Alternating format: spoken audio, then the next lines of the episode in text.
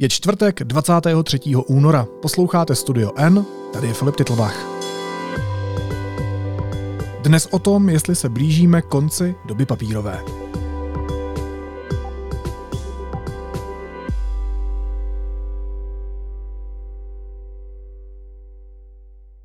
V roce 2022 oznámila propouštění malá americká média, ale i zavedené značky jako CNN, Vice Media nebo BuzzFeed. V Česku v minulém roce ve velkém propouštěl seznam i další mediální domy.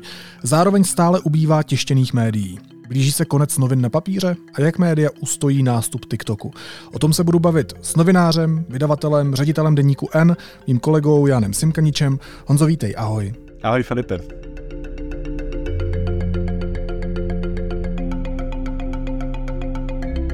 Nad novinami, tedy tištěnými spravodajskými deníky, se víc než kdy dříve vznáší stín zániku, a to po nejvíce z ekonomických důvodů. Svůj boj o přežití postupně prohrávají. Uh, víš, kdo to napsal? A když se ptáš takhle, tak bych typnul sám sebe. Cituji sám sebe jako Václav Klaus. Každopádně, každopádně myslím, že už jsem to napsal docela dávno. Napsal jsi to v roce 2014 a napsal jsi to v knize Mediální revoluce. Tak uh, teď jako tehdejší velký propagátor myšlenky, že papír je mrtvý, vydáváš teda kromě jiného tištěné noviny. A mě by zajímalo, jestli se spletl, a nebo jestli si eh, něco prorokoval jenom příliš brzy. Já myslím si, že jsem se až tak moc nesplet, protože uh, to není otázka doslovnosti toho, jestli fakt jako nebude žádný papírový médium nikdy. Ale je to o, otázka významu toho nosiče, uh, otázka toho, jestli je ten hlavní relevantní, jestli se to točí všechno kolem něj, jako to bylo dřív a to už dávno ne. A i, i vlastně Deník N, samozřejmě je pikantní, že já zrovna jsem podepsaný pod vydáváním eh, tištěného nosiče, ale, ale uh, i pro nás je to doplněk. My jsme digital first medium a uh, jsme primárně digitální a uh, já jsem za ten papír strašně rád. Ta, ta forma jako mě vždycky vlastně bavila. Já jsem 16 let kupoval tištěné lidové noviny, předtím, než je koupil Andrej Babiš, každý den a, a rád v nich listuju, ale rozhodně to není to, to klíčové, o, o co tady běží dneska a bude běžet do budoucna vůbec. To znamená, že papír se stane takovou jako staromilskou věcí, že mám rád papír, tak si ho prostě koupím, uh, protože to médium bude vydávat 20 kusů, tak půjdu do té trafiky, kde je jeden z těch 20 kusů a vezmu si ho do kavárny? Uh, může být, může to být statusová záležitost, může to být sběratelská záležitost, může to být marketingový nosič, uh, noviny jsou rozdávané zadarmo v některých případech, to znamená, že když najdeš model financování přes inzerci, tak nepotřebuješ a právě přes to jakoby rozdávání, tak, tak možná, že je to jako cesta. Na druhou stranu tím se většinou jako zase nefinancují projekty, které jsou náročné a drahé z hlediska výroby obsahu. No a to, co vlastně dneska možná jako stěžuje celý ten proces, je, že náklady na tu distribuci strašně rostou. Samozřejmě tím, jak se vlastně i snižuje počet distribuovaných kusů na celém trhu, tak potom jakoby cena toho jednoho je o to vyšší a to všechno to bude komplikovat. A že na Slovensku třeba už zrušili víkendovou distribuci, protože se to nevyplatilo a ten trh je tam ještě menší. Takže a jako nezrušil to jeden titul, zrušilo se to jako obecně na celém trhu. A je možné, že postupně tohle bude čekat i nás a uvidíme, co, co se udrží a jak. Čekat i nás jako Česko nebo čekat i nás jako Deník N? Čekat i nás jako Česko, uh, protože samozřejmě jako my máme specifickou pozici, uh, nikdy nebudeme prodávat uh, tisíce, uh, a vlastně on to neprodává už dneska nikdo, dneska jsou maximálně desetitisícové náklady, víceméně, vzpomenu blesk a vlastně každý rok ten trh klesá zhruba o 10%. My jsme možná jediné čištěné deníkové médium, které meziročně neklesá, spíš lehce rosteme každý rok. Uh, ostatně covid do toho taky jako uh, dal jako velkou ránu, protože lidi se uh, tolik nepohybovali v terénu a tím pádem nekupovali tištěná média ve stáncích. Takže to všechno to komplikuje. No. A vlastně internet to nahrazuje v plné, v plné míře a má to zase spousta svých riziko ohrožení a komplikací, ale eh, myslím, že zase není důvod litovat. To, co asi vydrží, tak jsou časopisy v nějaké míře, zase specifické segmenty, fanouškovské záležitosti, ale zase nebude to ta síla jako dřív. A vlastně k tomu není důvod jako brečet nad tím, že dneska nepíšem klínovým uh, písmem na hliněných tabulkách, asi není potřeba. No. Já jsem koukal, že jenom za minulý rok skončilo v Česku 12 tištěných titulů. Ty, když si teď popisoval, eh, co vlastně vede k tomu ústupu papíru, tak se zmiňoval, že jde o vysokou cenu papíru, vysokou cenu distribuce, eh, i ty dlouhodobější důvody, že se zkrátka nacházíme v éře, eh, kdy internet převálcoval úplně všechno. Zajímalo by mě, jestli mezi těmi dlouhodobějšími důvody není i nějaká jako výrazná změna životního stylu lidí. Může být, ale takhle. Dřív lidé byli mnohem víc závislí na tom, co producenti obsahu udělali v danou chvíli a v daný moment, v nějakém rytmu. Jo, I ty noviny prostě vycházely každý ráno, možná večerní Praha každý večer. A vlastně nebylo jakoby možnost vzít si, tak teď v poledne si přečtu nějaký jiný titul, který zrovna vyšel, nebo je k dispozici, ne, nebo něco i staršího. Ten internet opravdu v tomhle udělal eh, revoluci a vlastně to, že je mnohem víc na uživateli, co si vybere, kdy si vybere, v jaké formě, tak eh, o tom jako nemůže být diskuze, že to je jako fakt revoluce uživatelská. A platí to úplně pro všechny typy médií, ať už je to audio, ať už je to video, ať už je to tištěný text, ať už jsou to teda sociální sítě. A vlastně to zmnožení nabídky, možnost výběru, to všechno jakoby hraje samozřejmě roli. Ano, tomu se přizpůsobuje potom i uživatelské chování, jo. ale do jaké míry co, jako rozhodně to není kvůli tomu, že tady existuje internet, já jsem zmínil životní styl a proto nečtu noviny, prostě to není praktické, není to disponibilní v každý moment, takže jakoby tohle se ovlivňuje navzájem velice, velice e, snadno. Co je mnohem horší jakoby pro média jako taková, že vlastně přizpůsobit obchodní model těm rychlým změnám je strašně složité, náročné, stojí to spoustu peněz a vlastně způsobuje to spousta nejistot a často i konců. To znamená, že někdo to prostě neustojí. Jo? A vlastně eh, během té transformace, já tomu říkám mediální revoluce, tak opravdu jako se přepíšou úplně ty podmínky eh, a bohužel to znamená i jako škody a ztráty pro celou společnost. A to je ten důvod, proč se hovoří o krizi médií, proč se používá tenhle termín. Takhle, já, já moc nemám rád tady ty obecné gumové natužívané věty, tady ty kliše, takže možná než se zeptám na otázku, jestli jsou česká média, potažmo i světová média v nějaké krizi, eh, tak by mě zajímalo, co to znamená. Jak poznám, že jsou média v krizi? Jak se to v praxi projevuje nebo projeví? Hmm. Je to, jako těch aspektů je spousta a uh, ovlivňují se navzájem, to znamená vybrat jeden je jakoby málo. Ale uh, za prvé, Dneska může dělat obsah úplně kdokoliv. Z hlediska technologií tam nejsou skoro žádné bariéry vstupu. To znamená, že vlastně vznikla strašně velká záplava obsahu a spousta lidí vlastně v nich nepozná velký rozdíl, protože na první pohled titulek jako titulek, některý vlastně i ten povrchnější dokáže přitáhnout větší pozornost než ten kvalitně eh, odpracovaný obsah. Uh, to je jedna věc. Druhá věc, to, že eh, se vlastně rozbil ten obchodní model. Dřív se platilo nějakým způsobem, eh, pak se přestalo platit, 20 let se na internetu neplatilo vůbec za nic, bylo to skrze inzerci, mělo to svoje dopady, tlačilo to média k tomu, aby byly povrchnější, protože prostě za každé zobrazení jakéhokoliv obsahu se vlastně ta inzerce monetizovala takzvaně. A teď se snažíme tohle zbavit, protože to nevedlo k úplně nejlepším výsledkům a zase přecházíme k placenému obsahu, který potom motivuje novináře k něčemu lepšímu. A ještě jedna věc, kterou jako způsobuje internet a říká se tomu the winner takes it all economy, že vlastně ta tendence toho davu v uvozovkách, teď beru jako nás všechny lidi, jít za tím nejlepším, se strašně zesiluje na tom uh, v internetovém prostředí, protože je to prostě strašně snadné změnit uh, to, co používám. No a proč bych používal to, tu druhou horší službu, když mám tu lepší k dispozici? No, tak si vyberu tu lepší. Takže místo toho, abych si čet regionální noviny někde v Americe, tam je to jakoby nejsilnější efekt, tak si přečtu The New York Times. A tím pádem The New York Times se velice daří, mají nejvíc asi hm, placených uživatelů a čtenářů, co kdy měli.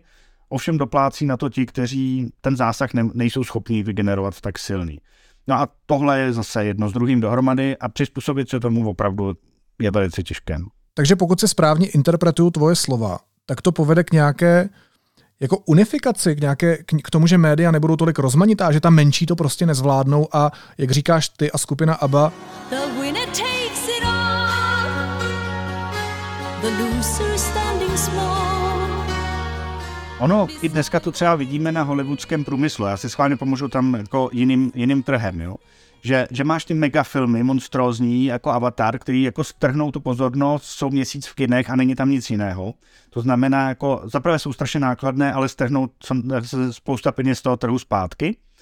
A pak vznikají ty mikronadšenecké projektíky, artová uh, kina, uh, filmy jako na, na koleni v uvozovkách a tak dál, anebo uh, regionálně lokálně podporovaná produkce, která získá nějakou dotaci, grant, a, aby vznikla rozmanitost, ale mizí ten střední proud. Jo, to je jakoby zase, jako jsou pravidla teď Hollywoodu, že absolutně mizí ta jako kvalitní, ale ne ta úplně blockbusterová produkce. A uh, myslím si, že internet je něco podobného, že uh, ti to strhne Google, Facebook, YouTube, uh, Spotify, Netflix, ty prostě giganti, který mají zásah přes celý svět, u nás částečně seznam. A ty malí můžou vznikat každý den něco nového. Jako uh, vymyslíme si podcast, tak zítra uděláme svůj no, nový podcast. Tady vymyslíme TikTokový účet, uh, ovládneme nějakou, jako, nějaký segment na TikToku. Toho je mraky, ani se to nemusí dlouhodobě uživit, ale prostě generuje to spousta dalšího obsahu, který se dá, si urve nějakou pozornost. A ubírá to tomu klasickému střednímu proudu, v tomhle případě dobrým, kvalitním médiím, který mají svoje místo na trhu, pomáhají společnosti kontrolovat mocné, když to tak řeknu, až na to, že o ně za tolik zájem není, logicky, protože buď to seš velký fanoušek něčeho malého, tak seš tam, anebo se necháš strhnout s davem. Jo? A, a v tomhle tím pádem to má velká rizika pro celou společnost, protože ty potřebuješ, aby vlastně existovalo spoustu ale silnějších proudů, který ti nabídnou jako dostatečně pestrou, ale silnou a přesvědčivou nabídku. A o to asi musíme pečovat všichni. Co k tomuhle vedlo? Eh, k tomuhle možná trochu toxickému stavu. Předpokládám, že asi úplně nepomohlo, že, že média naskočila na ten model odevzdávání svého obsahu a tahání čtenářstva, posluchačstva přes sociální sítě, jako je Facebook, bez nějakých kontrolních mechanismů. Tady asi nestojím úplně jako na stejné barikádě jako velká část vydavatelů, že by jakoby to sociální média byly, eh, byla jako to zlo takzvané, které jako jenom ničí eh, ty mm, jako tradiční vydavatele. Já si myslím, že jako je, tam funguje do značné míry velká symbioza. Jo? Když si vezmu, tak já si myslím, že bez sociálních sítí by i Deník M vznikal jako mnohem pomaleji, mnohem hůř a, a chytal by ten jako nějaký dosah eh, vlastně těžko, protože jako nemáš jiný distribuční kanály a na reklamu jsme neměli nikdy peníze. Jo?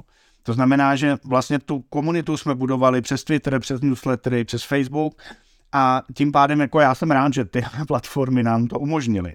Zároveň uh, se bavíme o tom, do jaké míry vlastně tyhle ty uh, velké organismy uh, hrajou úplně fair, to znamená, můžeme se ptát o tom, kde daní, jestli vlastně té společnosti vrací všechno, jestli v té své síle neždímají nebo netěží z médií víc, než je fér. A to je ta debata, která dneska probíhá v souvislosti teď s nedávno přijatou novelou autorského zákona, kdy vlastně na celé evropské úrovni se dohodlo, že podívejte se, tady máte spousta médií, ale jsou v problémech, ale bez nich by vlastně sociální sítě měly mnohem těžší eh, šanci zaujmout eh, a udržet uživatele, ale těm sociálním sítím se daří.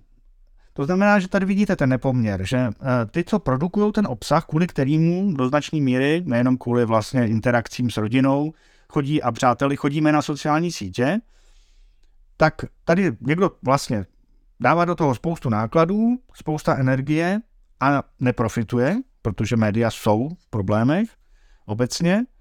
A tady máme velký ziskový firmy, jejichž rozpočty a eh, hodnota přesahuje rozpočty několika zemí na světě. Tak to jako asi nedává úplně smysl, tak pojďme vymyslet něco, kdy se vlastně dohodnou vydavatelé s těmi platformami, aby ty platformy jim něco vrátily zpátky. Tohle je vlastně ta celá úvaha, která se teď odehrává, nevím, jak jako posluchači to sledují, ale je to dost vášnivá diskuze, složitá diskuze eh, a vlastně jsou drsné zájmy na obou stranách. No a u nás to dneska dospělo do situace, kdy eh, ty platformy pod pohruškou toho, že budou muset platit médiím, s čímž oni vlastně aspoň deklaratorně souhlasí, tak tím, že se přijal nějaká úprava zákona, která nad nimi dává sankci 1% světového obratu, což vzhledem k významu České republiky pro ně samotné není uh, riziko, který by byli ochotní akceptovat, tak vlastně omezili podobu toho, těch odkazů, který na média vedou. No a výsledkem je, že média nemají peníze a nebudou mít ani návštěvnost dlouhodobě, nebo budou jí mít slabší. No a tohle je všechno to, co řešíme. To je taková ta novinka, které jsme si možná všichni eh, všimli na Google, že když něco googluješ, tak se ti tam zobrazí jenom ten odkaz, jenom ten modrý link, ale už tam nemáš, nemáš ten popisek, to znamená, že ten Google v těch náhledech vlastně uh, jako nepřidává ten odkaz českých médií. Nejenom českých médií. Ano, je to přesně tohle, vlastně od nového roku, to si všichni asi můžou všimnout, jak na Google, tak na Facebooku, tyhle dvě platformy to udělali. Ve chvíli, kdy dávám odkaz na nějaký článek na Facebooku, tak eh, vlastně nezobrazí obrázek, tím pádem i zaniká v tom vizuálním obsahu ostatních. A eh, na Google je to to samé. Dřív člověk věděl, aspoň jako tušil, eh, na jakou stránku se tím proklikem dostane, dneska všechno vypadá úplně stejně a vlastně to, jako ubližuje to médiím a i těm, kteří prosazovali tu změnu. No jak to dopadne? Jako jakým směrem se ta debata teda vydává? Ty říkáš, že na obou stranách barikády jsou celkem výrazné, silné názory, eh, což je pochopitelné, protože jde o zisk, protože jde o peníze a v případě médií jde i o přežití u těch technologických gigantů, to tak asi úplně není. Uh, tak jako, jak tohle dopadne? Uh, to bych taky rád věděl a uh, hlavně bych rád věděl kdy, uh, protože samozřejmě pro nás to znamená nějaké finanční oslabení dlouhodobě a potýkáme se s tím i my sami. A ta debata se vyvíjí v každé zemi trošku jinak. Problém je, že nejsou ta jednání dost často konstruktivní, že samozřejmě vyhledávače a Google, Facebook jako dělají všechno pro to, aby nemuseli platit skoro nic, byť samozřejmě oni zavádějí nějaké programy, Eh, do kterých se média postupně jakoby zapojují a eh, jsou tam i velké značky. Eh, Francie, Německo už jakoby rozjel, rozjeli nějaký program. A samozřejmě to pod tlakem. Jo? Jako ten tlak na velké platformy je správný. Ovšem, my jsme to přehnali a pokud vlastně jim stojí za to vlastně vypnout český trh, protože nechtějí pro sebe riskovat pokutu, která je ohrozí víc, tak je asi něco špatně v té zákonné úpravě, kterou jsme přijali. My jsme předtím varovali trochu, někteří vydavatelé, ty, ty největší vlastně o to zase hodně stáli, zákonodárci přijali tu drsnou podobu toho zákona. Myslím si, že pokud bude trvat ta sankce, tak se platformy nevrátí, a, takže já osobně, a to je můj osobní názor, si myslím, že jakoby asi bude nezbytná časem uh, úprava toho zákona. Nicméně teď jako bude e, zkoumání, jestli Eh, je možné eh, nějakým způsobem napadnout ten krok eh, platform u třeba Úřadu pro hospodářskou soutěž nebo přes evropské instituce. To všechno se bude zkoumat a zároveň si myslím, že bude jednání s Googlem a Facebookem o tom, za jakých podmínek by byli ochotní vlastně za prvé platit a za druhé, za druhé vrátit se zpátky na ten trh. nicméně myslím si, že celý ten krok byl zbytečný a mohl se udělat jinak a vedl by ke konstruktivnějším eh, výsledkům. To, že platformy mají podporovat média zpátky, protože z nich žijí, eh, tak eh, to si myslím, že je správná úvaha. To záleží na té konkrétní podobě toho, těch pravidel hry. My se bavíme o těch velkých globálních hráčích, ale když se dostaneme přímo na ten konkrétně na ten český menší trh, než je celý ten svět, tak mě napadá seznam, který si v Česku drží dominantní pozici. Jak moc jsou na něm závislá uh, další média. Jak vlastně seznam, jako to obrovské médium, uh, jako ta platforma, kterou má spousta lidí, jako domovskou stránku a tak dál. Tak jak, ovlivňuje to mediální klima? No, je to zajímavé. Já vlastně obdivuju seznam, že dokázal vedle Google vydržet a přežít. Myslím, že je to jako velký lokální úspěch, protože těch zemí, kde to Google nezválcoval úplně, strašně málo už dlouho. A myslím si, že Google posílil dlouhodobě v rámci toho vyhledávání a seznam si našel svoje místo právě přes eh, významnou eh, pozici titulní strany eh, a potom přes mediální zásah a dokázal vlastně udržet tu výjimečnou pozici a je to dneska největší mediální firma s ohromným miliardovým ziskem a klobouk dolů před tím. Problém vlastně jediný, který já v tom vidím a potenciální dlouhodobé riziko, je, že Seznam přestal být jenom technologickou platformou, to znamená vyhledávačem, rozcestníkem na různé dejme tomu i mediální projekty, což vlastně tímhle směrem teď na titulní straně šel v poslední době nejvíc, že ty svoje uživatele částečně vede na, na své stránky, ale část odvádí na jiná média a ta z toho do nějaké míry těží. Problém je, že zároveň začal dělat svoje vlastní médium a v tu chvíli dochází k onomu v Čechách oblíbenému střetu zájmu, kdy vlastně někdo, kdo má být prostředníkem pro všechny na stejné úrovni, zároveň eh, je i účastníkem toho trhu, který ovlivňuje vlastně jako ten distributor. A tam to může být problém, protože eh, si myslím, že tyhle věci mají být oddělené a nejde mi o seznam, ale u kohokoliv jiného, že vlastně eh, ve chvíli, a zvlášť když je ten vliv a dopad a pozice té firmy tak velká, že potom dochází k otazníkům, jestli je všechno Eh, na té stránce v těch algoritmech dostatečně transparentní, jestli to nezvýhodňuje nějakého hráče.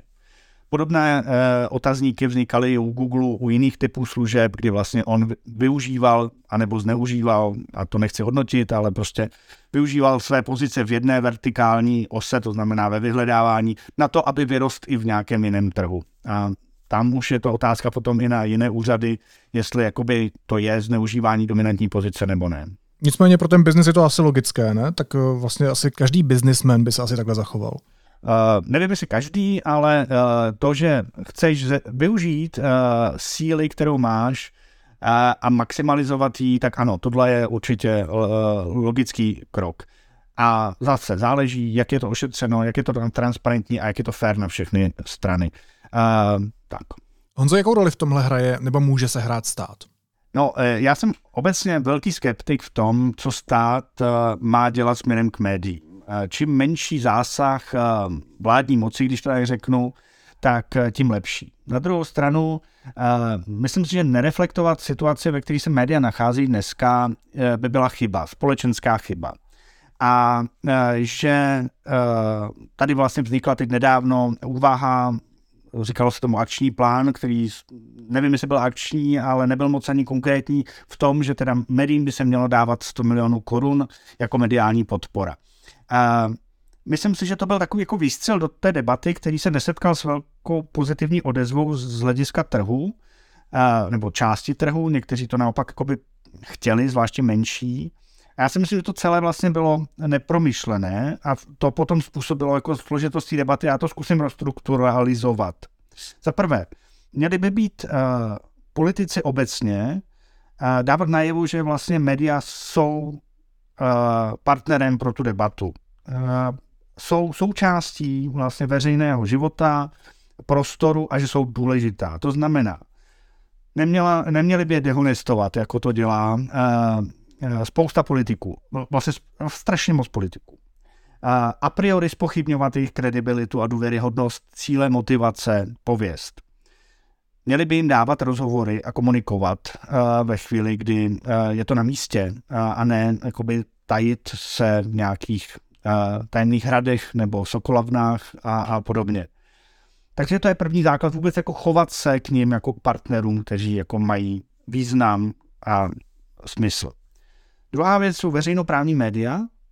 Ta, to, že se vlastně nezvyšovaly koncesionářské poplatky strašně dlouho, že jsou oslabená a že nemají perspektivu v tuhle chvíli jako narýsovanou a, a zároveň, že se vlastně ti politici pokouší svázat uh, média veřejné služby do toho, aby byla podle nich, tak je druhá chyba.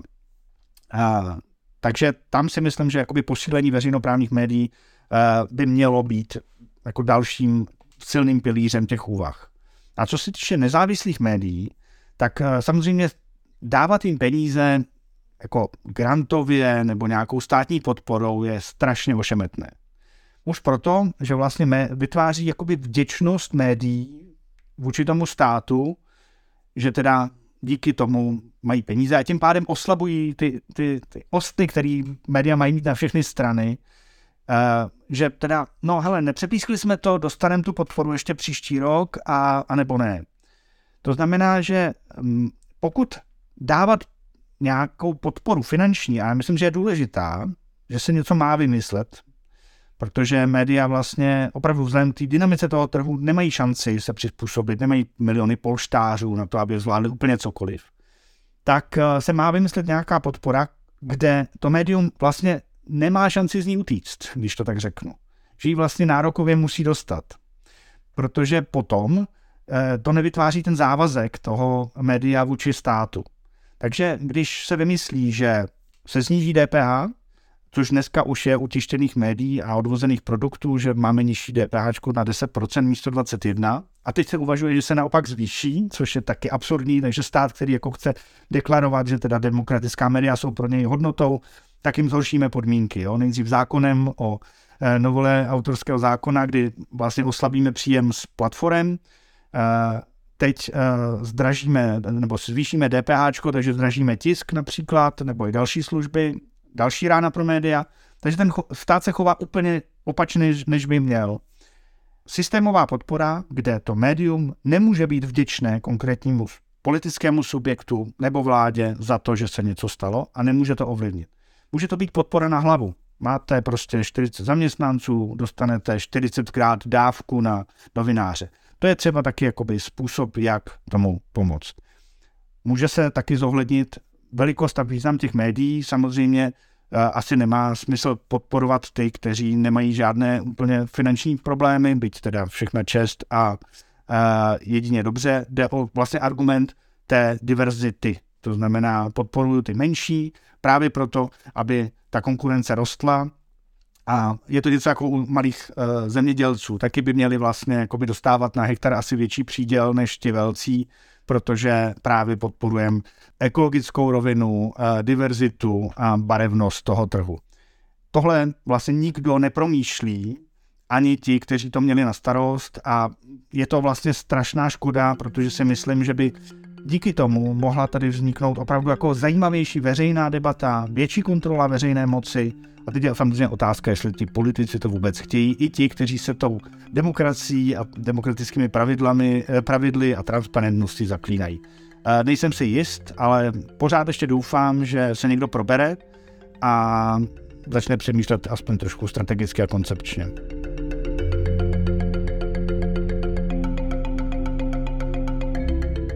Já bych se rád dostal ještě k té nové éře, o které jsme se bavili, nové éře médií, protože ono se třeba mluví o TikTokizaci, o velké moci téhle sítě, čínské sítě mimochodem.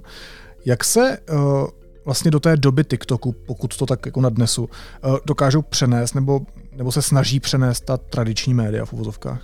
Snaží, no. Já vlastně musím, snaží, ale vlastně já jsem toho odpůrcem. A, a teď vysvětlím proč. Uh, možná jsem staromilec, uh, možná nejsem jako uh, staromilec, co se týče papíru do takové míry, protože jsem fakt jako digitální člověk digitálně se chovající člověk. Ale jsem staromilec, co se týče textu.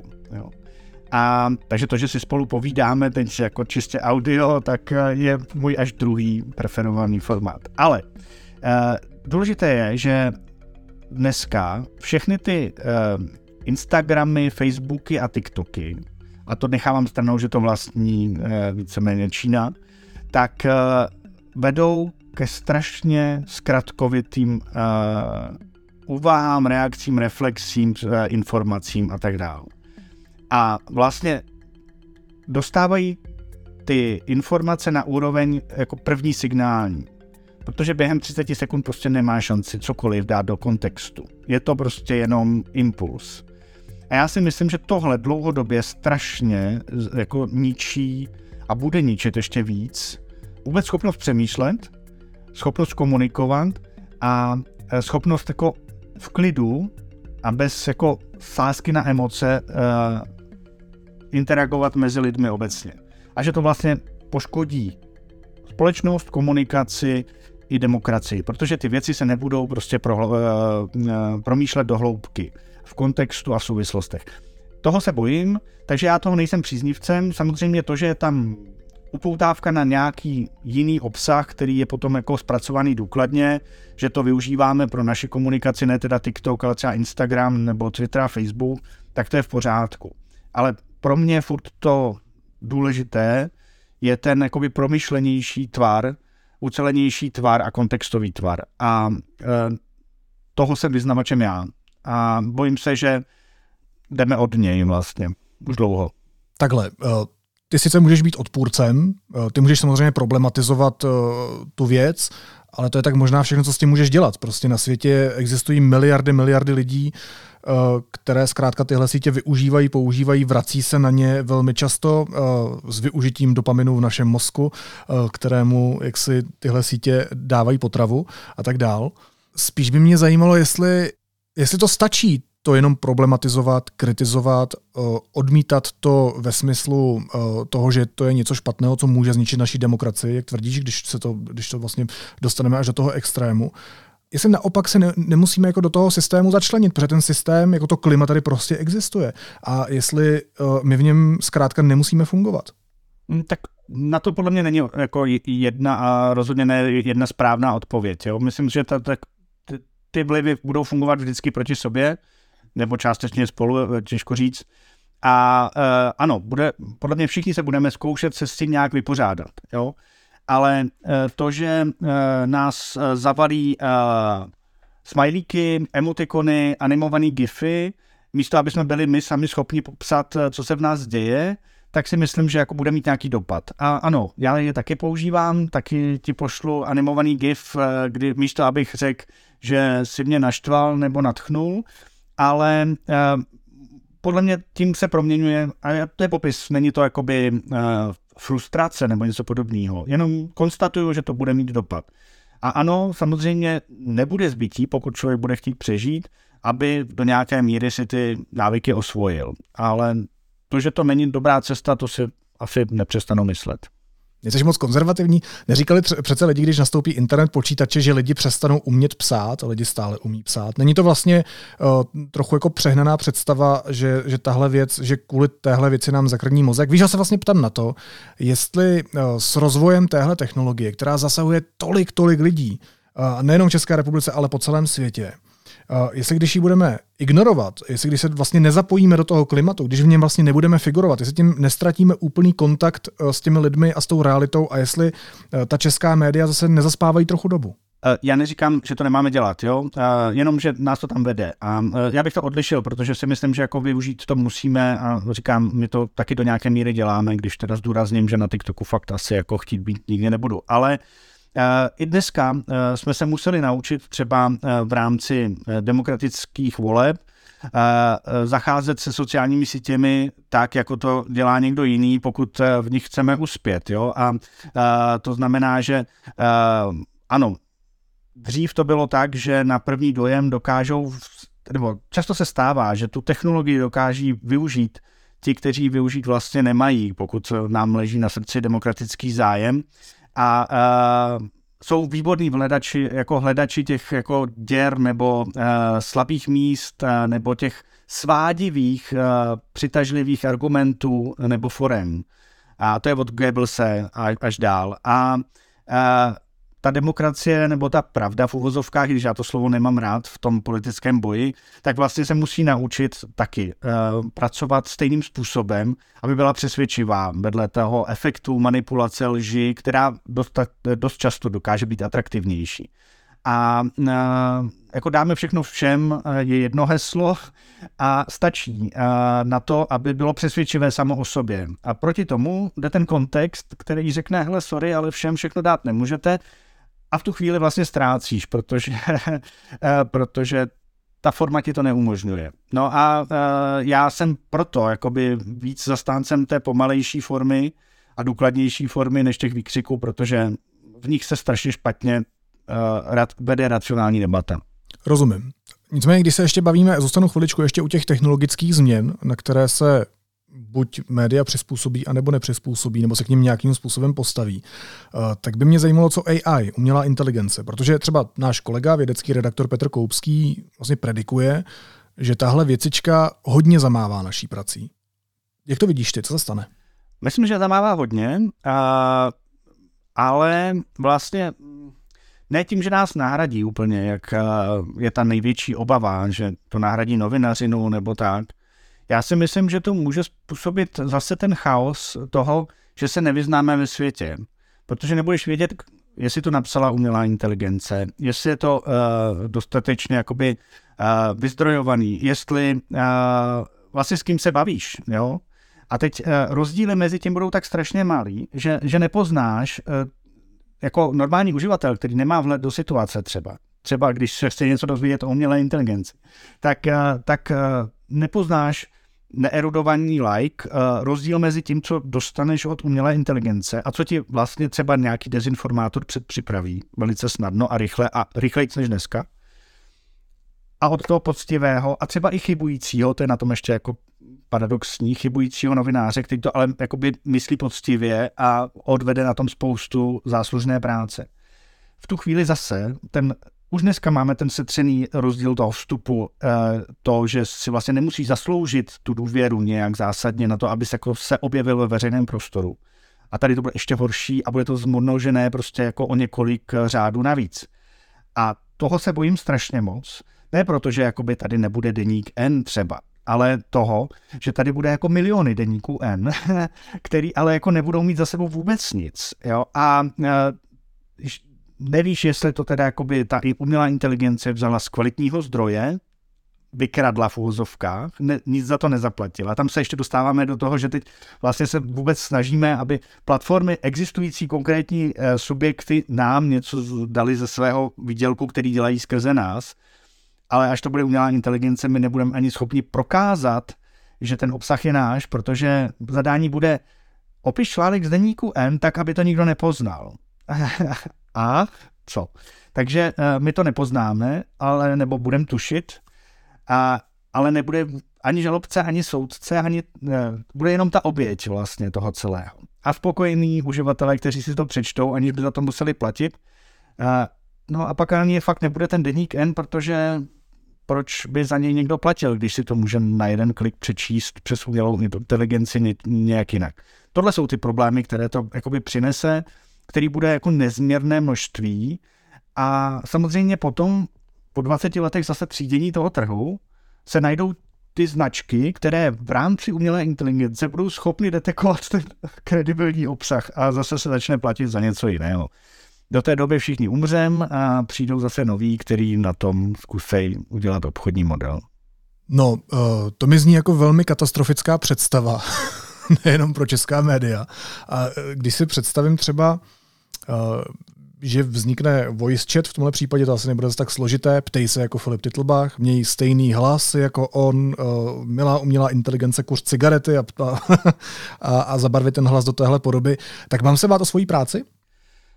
Um, to záleží. No. Um, na nás bude to přesvědčit uh, komunitu našich předplatitelů a čtenářů, že jsme opravdu živí lidi, eh, kteří eh, to dělají v nějakém eh, hodnotovém rámci, s nějakými etickými a novinářskými pravidlama, ve jménu něčeho a že my sami potom budeme nějakou zárukou toho, co od nás mohou čekat. Já si myslím, že ta předvydatelnost a důvěryhodnost bude v tomhle světě uh, důležitá hodnota. Možná kdo ví, tou nejdůležitější. Jo. A pokud tohle zvládneme, tak se potom o náš osud nebojím. Samozřejmě spoustu věcí, jako eh, toho, co děláme zrovna my, umělá inteligence jako nezvládne. Jo, myslím si, že nezvládne stanovat na Pražském hradě a zkoumat, jaké návštěvy tam chodí za panem Minářem a panem Nejedlým. A ne, možná se dokáže prohrabat v nějakých uh, dokumentech eh, a jakoby eh, smlouvách eh, státu. Na druhou stranu ta interpretace taky ještě bude nějakou dobu ještě chtít člověka nad tím, protože bude potřeba porozumět těm vazbám mezi těmi osobnostmi, které jsou pod těmi smlouvami podepsany. Ale něco z toho určitě ohrozí, naopak něco zjednoduší. Já jsem třeba viděl teď rozhovor uh, skrze umělou inteligenci a mně to přišlo fajn v tom, že ukázala zase způsoby, jakým se dá na nějakou věc zeptat, jakou uh, argumentaci k tomu poskytnout a mě to potom jako uh, motivovalo k dalším otázkám, které já si třeba sám nevymyslím, ale při tomhle tom umělým rozhovoru mě napadnou a můžu to položit tomu konkrétnímu člověku, který sedí potom vedle mě. Tohle je fajn. Uh, bude to chaos uh, velký, stejně jako byl internet, který přepsal i ten mediální trh. Takže to bude, byla to mediální revoluce a teď to bude AI eh, revoluce se vším všudy. A každá ta revoluce je vlastně ještě dramatičtější a dramatičtější, rychlejší. A No, myslím, že spousta lidí v tom najde spoustu možností, jak to využít dobrým směrem a spousta lidí k tomu najde spousta možností, jak to totálně zneužít a jak nám zamotat hlavu. No. Ty jsi na závěr řekl jednu strašně důležitou a velmi zajímavou větu, která mi, já jsem tě až přestal poslouchat, protože mi úplně utkvěla v mozku. Mě by nikdy nenapadlo, že pro média bude zásadní přesvědčit čtenáře, diváky, posluchače, že jsme živí lidi. No, ale já myslím, že to vlastně už začíná platit teď. Eh, když eh, si vemeš, že eh, vůbec nevíš, kdo a jak generuje spoustu obsahu dezinformačního typu, tak tam už vlastně jako máš subjekt nebo robota, který se vydává za, za živého člověka, přitom jim není. Jo? A tohle potom bude totiž i velká otázka, jak pracovat s anonymitou na internetu, a, jak s, a s identifikací naopak z druhé strany, a jestli nebudeme fakt všichni podepsaní a dohledatelní, protože vznikne ten společenský tlak jako obrana před něčím podobným. Ale jakoby to, to už dneska žijem. Ty se bavíš se spoustou čet, jakoby četovacích nástrojů, za kterými vlastně není konkrétní člověk, anebo je konkrétní člověk, který ale nereprezentuje sám sebe, ale ten, ten toho bota vlastně a spravuje třeba 100 profilů denně. A, a to je ten problém. No. Říká novinář, vydavatel, ředitel deníku N a taky živý člověk Jan Simkanič. Honza, díky moc. Doufám, že si mě ještě eh, necháš v deníku N eh, jako občas protivního moderátora, ale, ale živýho, že mě nenahradíš počítačem. Měj se hezky, ahoj. Bylo mi potěšením, Filipe, díky moc, měj se hezky taky. Takže necháš.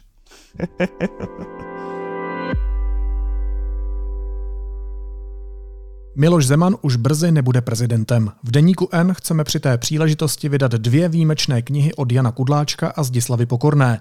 A vy nám s tím teď můžete pomoct. Tím, že si u nás knížky objednáte předem a získat můžete i zvýhodněné předplatné nebo bonusové odměny. Víc na deník n.cz lomeno Zeman.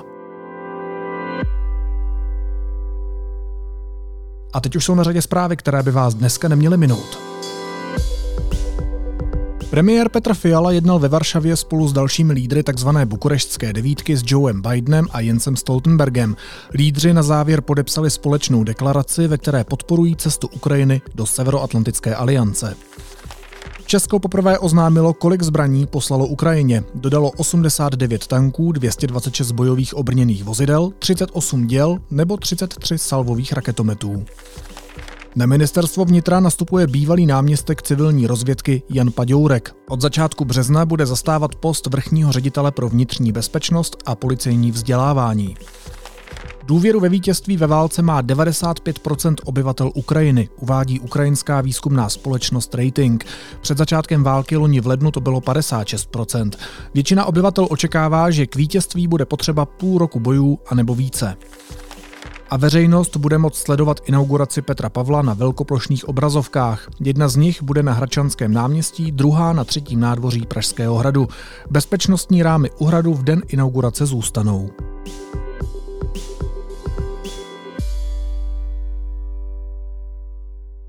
A na závěr ještě jízlivá poznámka. Bývalý premiér a šéf ČSSD Jiří Paroubek založil levicový spolek Nespokojení. A víte, co je na tom zajímavého? Vůbec nic. Paroubkovi osud přidělil 13 let, aby pochopil, že už opravdu nikoho nezajímá a pořád mu to nedošlo. A že na jeho nespokojenost není vůbec nikdo zvědavý. Dámy a pánové, nechci se vás utnout, to z vás slova. Naslyšenou zítra.